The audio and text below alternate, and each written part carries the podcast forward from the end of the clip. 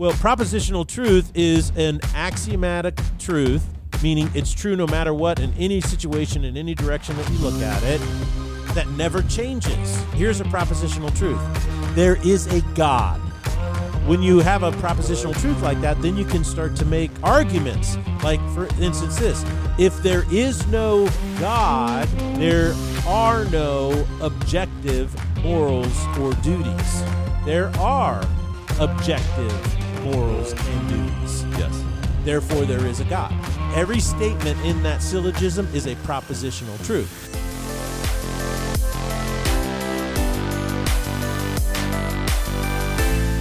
Ladies and gentlemen, welcome to the Salty Pastor Podcast, a podcast that focuses on coaching you in the growth of your faith. Our world is struggling to find peace in the midst of all this chaos, direction in the midst of all this aimlessness, and purpose in the midst of no meaning. We are challenging everyone to take time to think about the point and purpose of your life. Then you will know what you believe and why you believe it. This leads to a stronger faith, and that is how you find peace, hope, and love in this world. My name is Jesse Mara. I'll be your host, but we cannot do this without the one, the only, the Salty Pastor himself, Dr. Douglas Peak.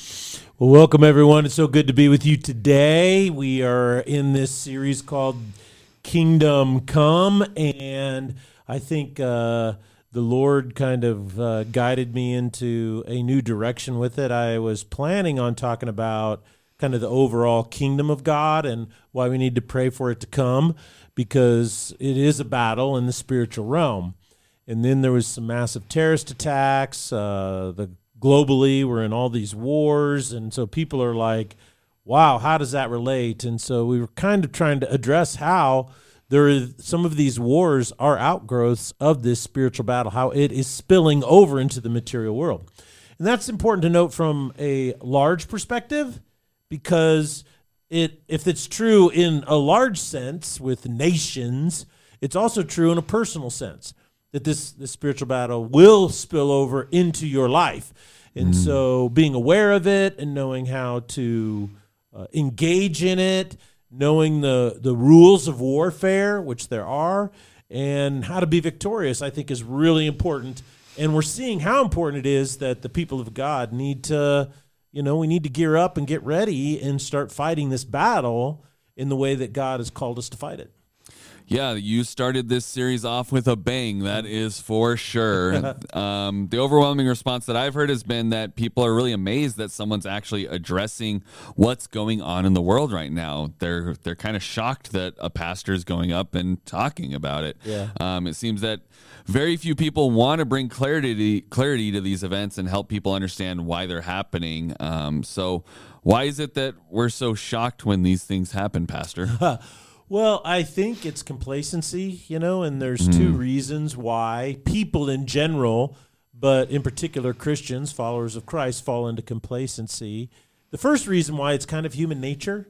And if you really think about how your your brain is wired neurologically, it's it's wired in a way to deal with what's in front of it, and it becomes very adept at tuning out irrelevancies. You okay. know, like like, for instance, if you're walking down the street, you hear all these sounds, you see all these things, you smell all these things, you feel, touch all these things, and your brain immediately takes all this data from your five senses, organizes it, and then prioritizes it, right? Mm, yes. So, you know, like if you're walking around and you don't have any hair, you have a buzz cut, and the wind kicks up, it doesn't really you know, register to you. You may not even notice that there's a breeze.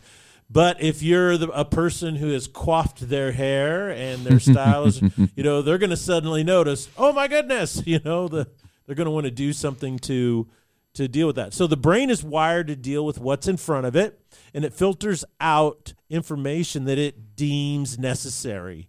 Uh, an illustration of this is called the ketchup stain, and in hospitality circles, what happens is in hotels and restaurants and in event centers and in churches in particular is that somebody will spill something, maybe ketchup, and get a stain on the carpet. Right. And so all the people, you know, so you try to clean it up, but you have this stain. Well, everybody who works there uh, knows about it and they just forget about it. They don't even see it Right. anymore. But a brand new person walks into that restaurant, event center, church for the first time, goes, "Was there just giant ketchup stain in the middle of the of the floor?" And so that's kind of how the we, we have this side of our human nature that's drawn towards complacency. So the second reason why we're complacent, I believe, is because we are manipulated.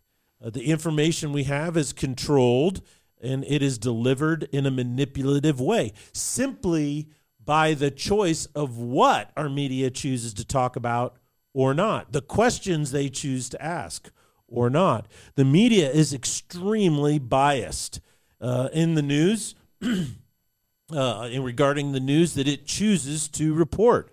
There's so many things going on in the world. On the one hand, you want to say, well, give them the benefit of the doubt. Doubt. They're only trying to pick things that are appropriate to American interests. Right. But the bottom line is, is that this is just simply false. Uh, the media is extremely biased in the news it chooses to report. You may not know this, but the Action Group for Palestinians of Syria, AGPS, has documented that the death of over 4,000 Palestinians have resulted in the civil war in Syria over the last few years. Nobody knows that. Right. But everybody knows that there's been a few thousand Palestinians that have been killed in the Gaza Strip. Now, why is that? Well, because our press is very biased against Israel, you know? And so I think it's really fascinating that in Syria they've killed more Palestinians, and these are all innocent because there's no terrorist organization headquartered there in this. Uh, this it's called the Ain el Hilwa camp, uh, and uh, I'm sorry that one that that one's in Lebanon, the other one's in Syria. And so, what's fascinating to me is that nobody even knows about this. Uh, and then there's this refugee camp in Lebanon. It has more than 63,000 people living in a small area. And so, we don't know anything about that. All 63,000 of those people are Palestinians, right? They're not allowed to leave. So it's totally different than Gaza. And yet, what we hear is we hear about Gaza. Uh, another situation that, that has to do primarily with Christians, and that is right now, you may not be aware, but there's a mountain region in uh, Azerbaijan uh, that is populated 100% by Armenian Christians. They've been there for 2,000 years. They've lived in this area. And right now, the Muslim government of Azerbaijan is ethnically cleansing over 120,000 Christians. Hmm. And what's interesting is people say, "Oh, they just they're stealing their land is what they're doing." But the other thing that they're doing is that they've surrounded them so they can't leave and then they were just massacring them. I mean, it is a genocide beyond belief. And so nobody in America really even knows that. I, I could go on and on and on about all of these things that are happening that Americans aren't aware of. Is that our fault? Not necessarily, because we are being manipulated by the press. Hmm. I mean, I guess I'm I'm curious. Why are you spending so much time trying to point this out? Because this doesn't seem to be applicable to what we were originally talking about, which was the kingdom of God and and expanding it. Well, I think that that in order to understand, well, why is all this stuff going on, and why are we so unaware of it in mm-hmm. in a nation that we should have access to all of this information, is because these two kingdoms in this world are at war, and if you're not aware of the fact. It allows your life to be manipulated and it allows you to be lulled into complacency. Mm. The primary goal of being manipulated by the kingdom of this world is to stall your spiritual growth. So why is this apropos? Well, because it shows you how what great links the kingdom of this world, the evil one, will grow, will go to stop the growth of your faith. So it's really, I mean, amazing how far he will go and what he will do. In Ephesians chapter 4, verse 13, there's this really interesting passage. Paul talks about there's leadership in the church, they have various roles, and their job is to build people up, coach people up in their faith, strengthen their faith. And then he, in verse 13, he gives the reason why. He says, so that we can attain to the unity of the faith and of the knowledge of the Son of God. So we want unity in the faith. We want a more knowledge of the Son of God in order to be a mature man to the measure of the stature which belongs to the fullness of Christ. Now, that's an interesting phraseology, but what is he saying? He's saying, look, stature is how you grow up, right? You know, you it has that sense of, uh, oh, he's a grown man now. He's reached his stature Right. as a man. It's kind of an old way to say it, but there is maturity there, okay? And he's saying the full stature comes from Christ and grows you into a mature person. Now, that's the goal. In verse 14, he goes, As the result of this happening, as the result, therefore, we are no longer to be children, tossed here and there by waves and carried about by every wind of doctrine, or by the trickery of people, by the craftiness in deceitful scheming. Hmm. So isn't that interesting? He says specifically, the result of growing up to being mature in the faith is you don't act like a child, think like a child, or complacent like a child.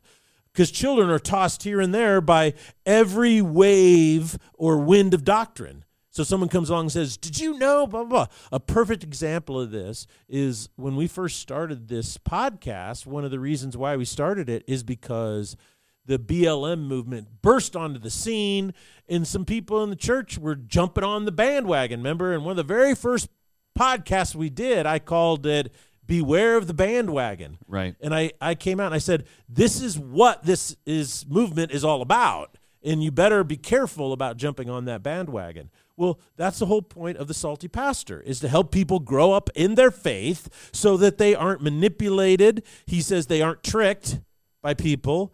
They are not deceived by people because their thinking is clear. They know what they believe, why they believe it, and so they are not easily manipulated by all of this falsehood in the kingdom of this world. I mean, the primary mission of the Salty Pastor is to help people grow stronger in their faith, right? Like that's what we have. Mm-hmm. That's why we have grown into, and we are really wanting to have a deeper understanding of the spiritual war that's taking place and how this kingdom of the world creates this massive gaslighting battle, basically that Mm-hmm. we we can and a lot of us do fall into, which lulls us into complacency, right? Yep. When you just blindly believe everything the world is telling you and just let it slowly nip away at what you're thinking and convince you of things that aren't true, then you're never going to grow. You're going to stay stagnant, and that's exactly what the enemy wants, right? Yeah, and if enough Christians are complacent, right, and not growing, then the church in America becomes what? Anemic and weak. Mm-hmm. Okay? You have to understand that there's a battle going on, and it is real if you want to protect yourself from what the world wants to do to you. And so uh, it, it's it's really odd, you know, because uh, from one standpoint, you know, I'm not a big conspiracy theorist guy. If you've listened to the Salty Pastor, everyone for a long time, I'm not, you know, I don't see conspiracies behind every little thing that's going on. And the reason why I don't believe in a lot of conspiracy theories is because a conspiracy theory assumes that there are intelligent people doing things. and I just don't think there's enough intelligent people doing stuff. But I heard this comedian once say this. He goes, You know, I'm not a conspiracy theorist guy. He goes, But you don't believe in any conspiracy theories? He goes, Because that basically means the government batting a thousand. Right. I thought that was a funny way to put it.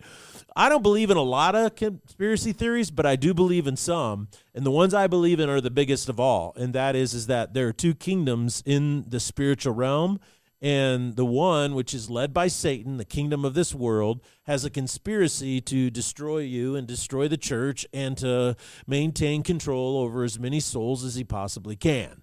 So I do believe in that. And if you aren't aware of that, then how can you protect yourself? Right. And then you're so many things are going to go wrong in your life, and you're going to go, "Why doesn't God love me?" You know, and you're like, "Well, God does love you, and He told you how to protect yourself, right?" And that's Ephesians chapter six. We read it uh, last week. I'll read it again, and we'll go into the second phase of that passage where He says, "Finally, be strong in the Lord and the strength of His might." Put on the full armor of God so that you will be able to stand firm against the schemes of the devil. For our struggle is not against flesh and blood, but against the rulers, against the powers, against the world forces of this darkness, against the spiritual forces of wickedness in the heavenly places. Therefore, take up the full armor of God so that you will be able to resist on the evil day. And having done everything, see, that's the key, is you have to do something. He says, mm. and after you have done everything, you can stand firm. Stand firm, therefore, having belted your waist with truth, having put on the breastplate of righteousness, having strapped on your feet the preparation of the gospel of peace. In addition to all of this, take up the shield of faith, with which you will be able to extinguish all the flaming arrows of the evil one, and take the helmet of salvation and the sword of the Spirit, which is the word of God. And with every prayer and request, pray at all times in the Holy Spirit.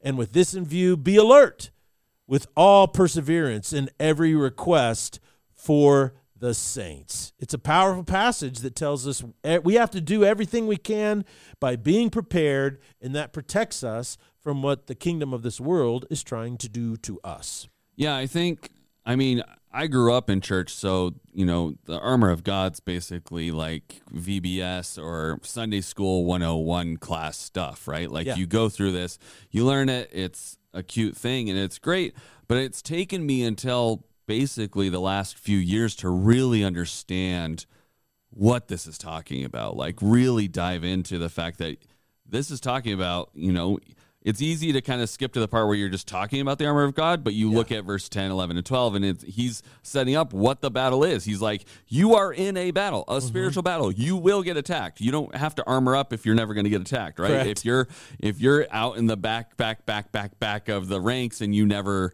uh, will see battle, then you don't need to be wearing armor. You just get to walk around in whatever. But if he's saying, "Hey, you're in a battle, you're going to get shot at," then you need to have armor on. Then It's that- really good to have armor when Yeah. you're being shot at. yeah, and you want to you need to think that way and and something that you and Pastor Harv have been talking about over the last couple years is hey, you need to be praying for this every day. This is not a like once a month, oh, I'll just pray the armor of God. It's like I wake up now every day and on my way to my workout or to work or whatever, as I'm in the car, I'm praying the armor of God over myself, over my fiance, over the people here at the church, Yeah. saying, Hey, we know we're in the battle. We're going to get attacked today. Help me Yes. right mm-hmm. and it and it forces your perspective too because it's like i was just talking in a bible study yesterday about this where you know i always read the the sh- the shoes the sandals strapped uh, Yeah. with the i just always kind of skipped over gospel of peace and i just said peace and i'm like oh just wherever i go i'm supposed to be peaceful and be like not ruffle feathers but it's like no wherever you go have preparation of the gospel of peace. So you need to be ready to like share the gospel at any point when you're walking around anywhere. And that just shifts my mindset when I'm walking around. I'm like, oh, I'm a representative. Oh, I need to be sharing the gospel, whether I'm in the grocery store or at the church or wherever. I need to be making those intent or intentional choices about how I'm going to live my life. Mm-hmm. And the armor gives me that focus each and every day, right? And Yeah, so mm-hmm. I've really transformed from, oh, this is just a cutesy thing we did in VBS to, oh, this is a serious thing. Yeah. Yeah, exactly, because it's a battle. Yeah. And I really like the way that Paul says the goal is to stand firm or kind of stand your ground. Yeah. Mm-hmm. Um, Standing firm is the opposite of this complacency we've been talking about, Exactly. right? We, we have to really be ready to not just run away or just kind of let people blow past us. You know, you think of like Red Rover. Did you ever play Red Rover Yeah. as a kid? Yep. You have to stand firm in that. You can't just let people blow by you there. If you just That's have weak noodle arms when they do that, they just blow through and they win the game, right? Yep. And Paul's calling us to stand firm. Yeah. Um, so let's walk through each of the pieces of armor, Pastor. I'd love to hear your take on it because I'm, like I said, I'm learning more about them. Even at 35 years of age, I'm still learning about what each of these are. So I'd love for you to kind of reveal how you think about each of these. Well, I like how what you said is that this armor that he's talking about, we can't forget that in verses 10, 11, and 12, he's really driving home that this is a spiritual war mm. and you have to be geared up to protect yourself. And it begins with truth, you know. And I, I think that there's two aspects of truth. And first of all is the, the truth of who we are. But the, the second is is that we have to be truthful about what's going on out there. How much do we really want to to know the truth about the world that we live in today? I mean, it it is sad. You know, some of the happiest people I know have turned off the news and and deleted all social media. Yeah. so Yeah. boy, you see all this, it's kind of sad. And and the other thing is, is in some ways it's defeating because is there anything you can even do about it? Right? Mhm. I mean, when I'm reading about uh, these 120,000, you know, Christian in uh, Armenian Christians in Azerbaijan, there's really nothing I can do about it. You know, uh, I'm saddened about that. But the truth is important. It's the foundation of reality.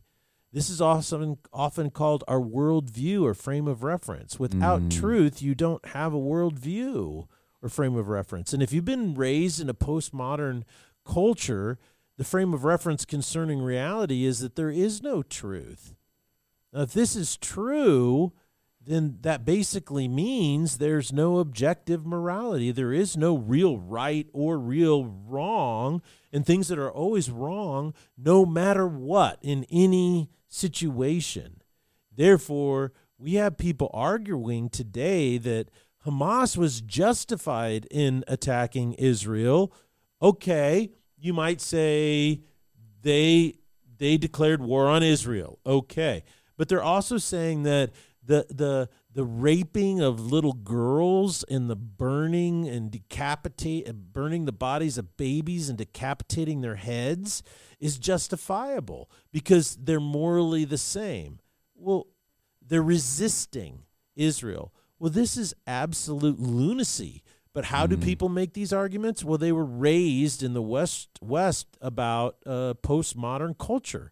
There is no truth, and so we everything ends up beginning with truth. And what we mean by that is not factual, informational truths. You know, like for instance, um, you know, the moon is round and the gravity is this, and the you know the uh, math is true. You know, two plus two is four. You know, those type those are informational truths. Right. What what we're talking about is the beginning of our understanding of reality at its very core. Is there a God or is there not a God?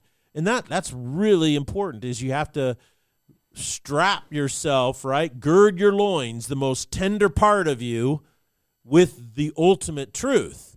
Right. You may not have all the factual or informational truths figured out, and you may not have all the knowledge in the world to always make the best decision. That's okay if your loins are girded with the truth. And these are the ultimate truths.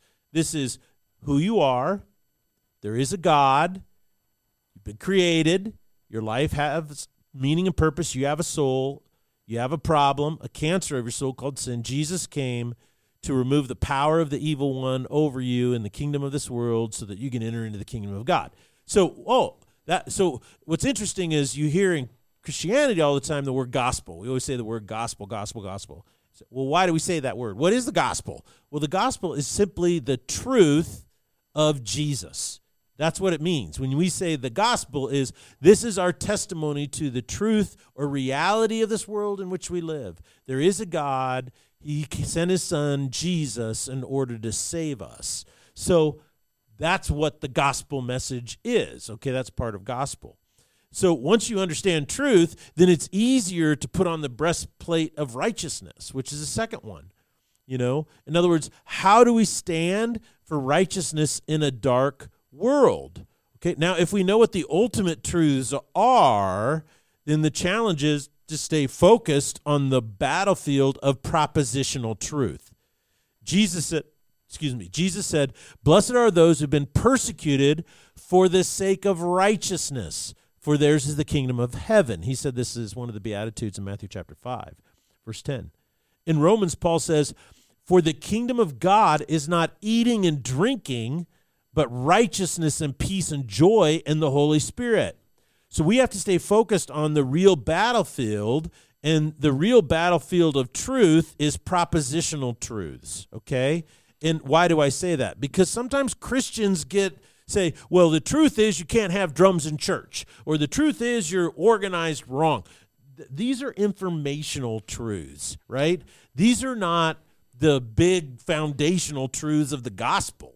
And so people get distracted and they fight these idiotic battles. You know, I've told this illustration before, but I think it's in Mississippi. There's a church where the name of the church is called the Church of the Hat Rack, and there's another church down the street called the Church of the Non Hat Rack. Oh my gosh. So, what do you think they split over, Jesse? Probably the hat rack. Probably the hat rack. But see how how silly and ridiculous that is. Th- That's because the kingdom of Feels God like is not about in- eating. It feels like it belongs in a Dr. Seuss story. Yeah, that's right. It's it's it's not about eating. It's not about drinking. And what he's saying is, it's not about all of these little, you know, f- f- informational factoids and silly things. It's about the ultimate truths of reality in which we live, and that's where our righteousness. We need to stand for righteousness in a dark world by staying on the battlefield of propositional truth. Give me a quick definition of propositional truth, like two sentences. Well, propositional truth is an axiomatic truth, meaning it's true no matter what in any situation, in any direction that you look at it, that never changes. Okay. Here's an here here's a propositional truth. There is a God. Okay. Okay. Now, when you have a propositional truth like that, then you can start to make arguments. Like, for instance, this if there is no God, there are no objective morals or duties. Okay. There are objective morals and duties. Yes. Therefore, there is a God. Okay. See, every statement in that syllogism is a propositional truth. So if you want to negate the conclusion, then you have to attack the premises or the propositional truths. Okay. Does that make sense? Yep. So I what I really loved is that you tied the the the belt of truth to the breastplate of righteousness, which I'm sure was intentional when he described this because you need a belt to kind of hold your breastplate down, right? Otherwise, your breastplate flies up in your face and hits you, and you can't fight. Gives you a bloody nose. Yeah, you can't fight properly if you're not cinched down, right? And so Mm-hmm. that belt is super important because it's what keeps everything held together. And so Mm-hmm. we go from truth into righteousness because you can't really base things you don't know what righteousness is if you don't know it's true right Right, like you correct. can't you can't operate in righteousness if you don't know what is right and right is based on truth right? Yes, and yes. so i think that's really important that we understand that those two are tied together both like visually in this analogy he's giving us but also in the spiritual warfare aspects so Mm-hmm, Uh, give me give me the other uh, give me some more Well, yeah, I, yeah. I, well, something you just said that kind of sparked another thought in my mind is that, you know, and we'll talk about this more in the series, is that the command is to make disciples, right? Well, what's really interesting is that there are whole denominations that have split from each other because their definition of a disciple disagreed on these really minutia points, right? And that is is that well both disciples believed in the gospel that Jesus Christ came to save their sins. They they both agreed that they were saved by grace through faith and this not of themselves. They also agreed that you need to know the Bible and the word of God, but they split because they disagreed over what verses you should memorize. Mm. You know, in what order. That just seems absolutely ridiculous to me. You know, that's not that is missing the whole point of belt your loins with truth and the breastplate of righteousness. But once you have those and you understand the real battlefield is in this truth area, the big truths, then you can put on the running shoes of the gospel. I call them the running shoes of the gospel.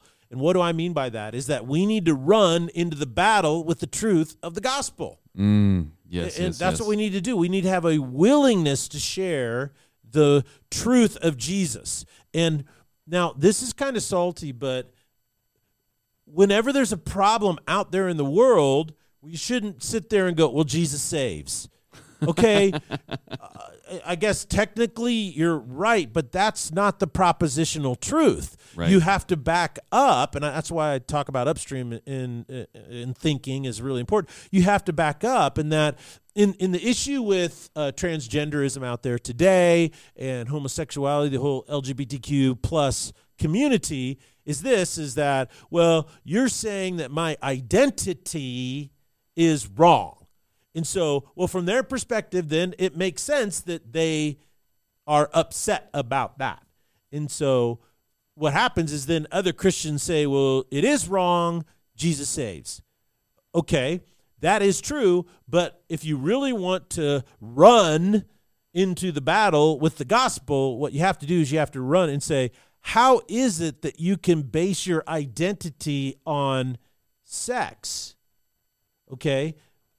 What happens when you're 75 and you can't have sex anymore? Not that I'm saying that there aren't some 75 year olds that are married and still having a great time.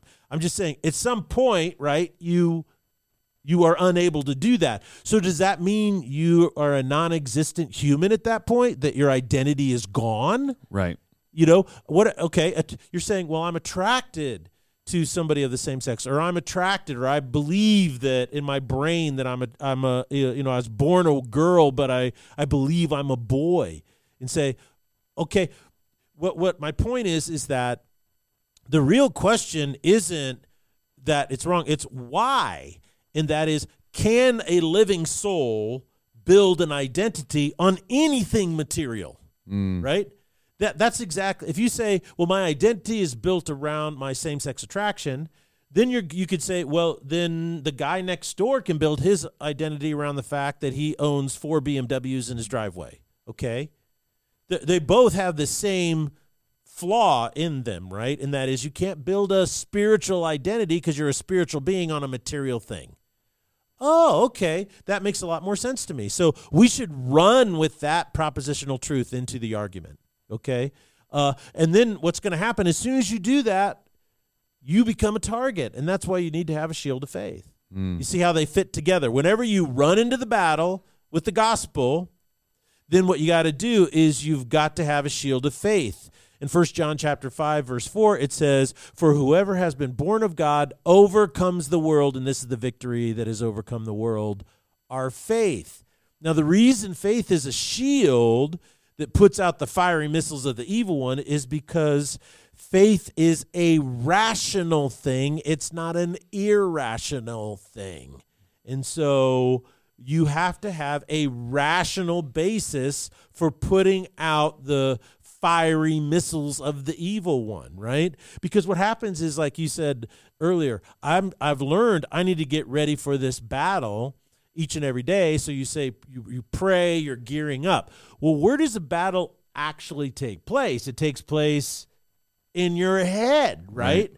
And you you have old patterns of thinking you have old beliefs and they crop up in your day and you have to basically say you have to make a rational choice right it's rational that those are wrong this is right mm-hmm. so i'm going to believe the truth not the lie okay so that that's a big deal for people who are overcoming addictions did you know that yeah. they have to they have to engage their rational mind otherwise they never are set free which leads finally to the helmet of salvation. And that is, Paul says uh, in Philippians chapter 2, verse 12, he says, Look, so then, my beloved, just as you've always obeyed, not as in my presence only, but now much more in my absence, work out your salvation with fear and trembling. For it is God who is at work in you, both to desire and to work for his good pleasure. So we run into the the fray with the gospel, we have the shield of faith and the helmet of salvation. Basically, meaning we understand that everything God is doing as we are in this battle is to work within us and to grow us to maturity in order that it's for His good pleasure or His vision or His version of who it is that we are to become, which is a really awesome thing. So that's how this all fits together. Absolutely. Uh, any uh, final thoughts on the sword of the Word of God? Well, he he does say, and pick up the sword of the Spirit, which is the Word of God. So if you're in a spiritual battle and you want to strike with a spiritual weapon, okay, the Holy Spirit will fight, but it only fights with the sword you give it. Right. This is why memorizing the New Testament is very important. Mm. Because you remember earlier we talked about when you fight that battle, mm-hmm. it's in your brain.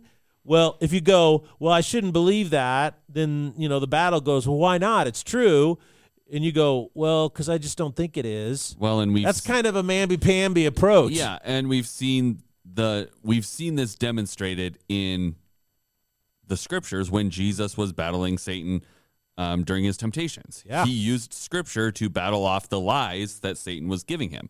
And yep. so w- this is not just a oh yeah this is a nice thing that we have this sword that's the word of god no jesus literally Used it. demonstrated this principle in the scriptures we've, Yes. we've seen it in Yes. multiple accounts so just don't So- overlook so- this yeah. part So give the spirit ammunition. right Give the spirit ammunition. And I don't know about you, but I don't want the spirit to be shooting 22s, man. I want the full NATO 556 round going out there and doing some serious damage. Absolutely. Well, thank you so much, Pastor, for going through um, this with us. I think it's been really enlightening as far as the, um, like I said, just going over this thing that we kind of gloss over and we learn when we're little. And now that a lot of us are older, it's good to really understand what this is talking about and how it applies to our life. So uh, thanks for going through that. And we'll see you guys on Thursday as we get into application of these verses. See you then. Blessings.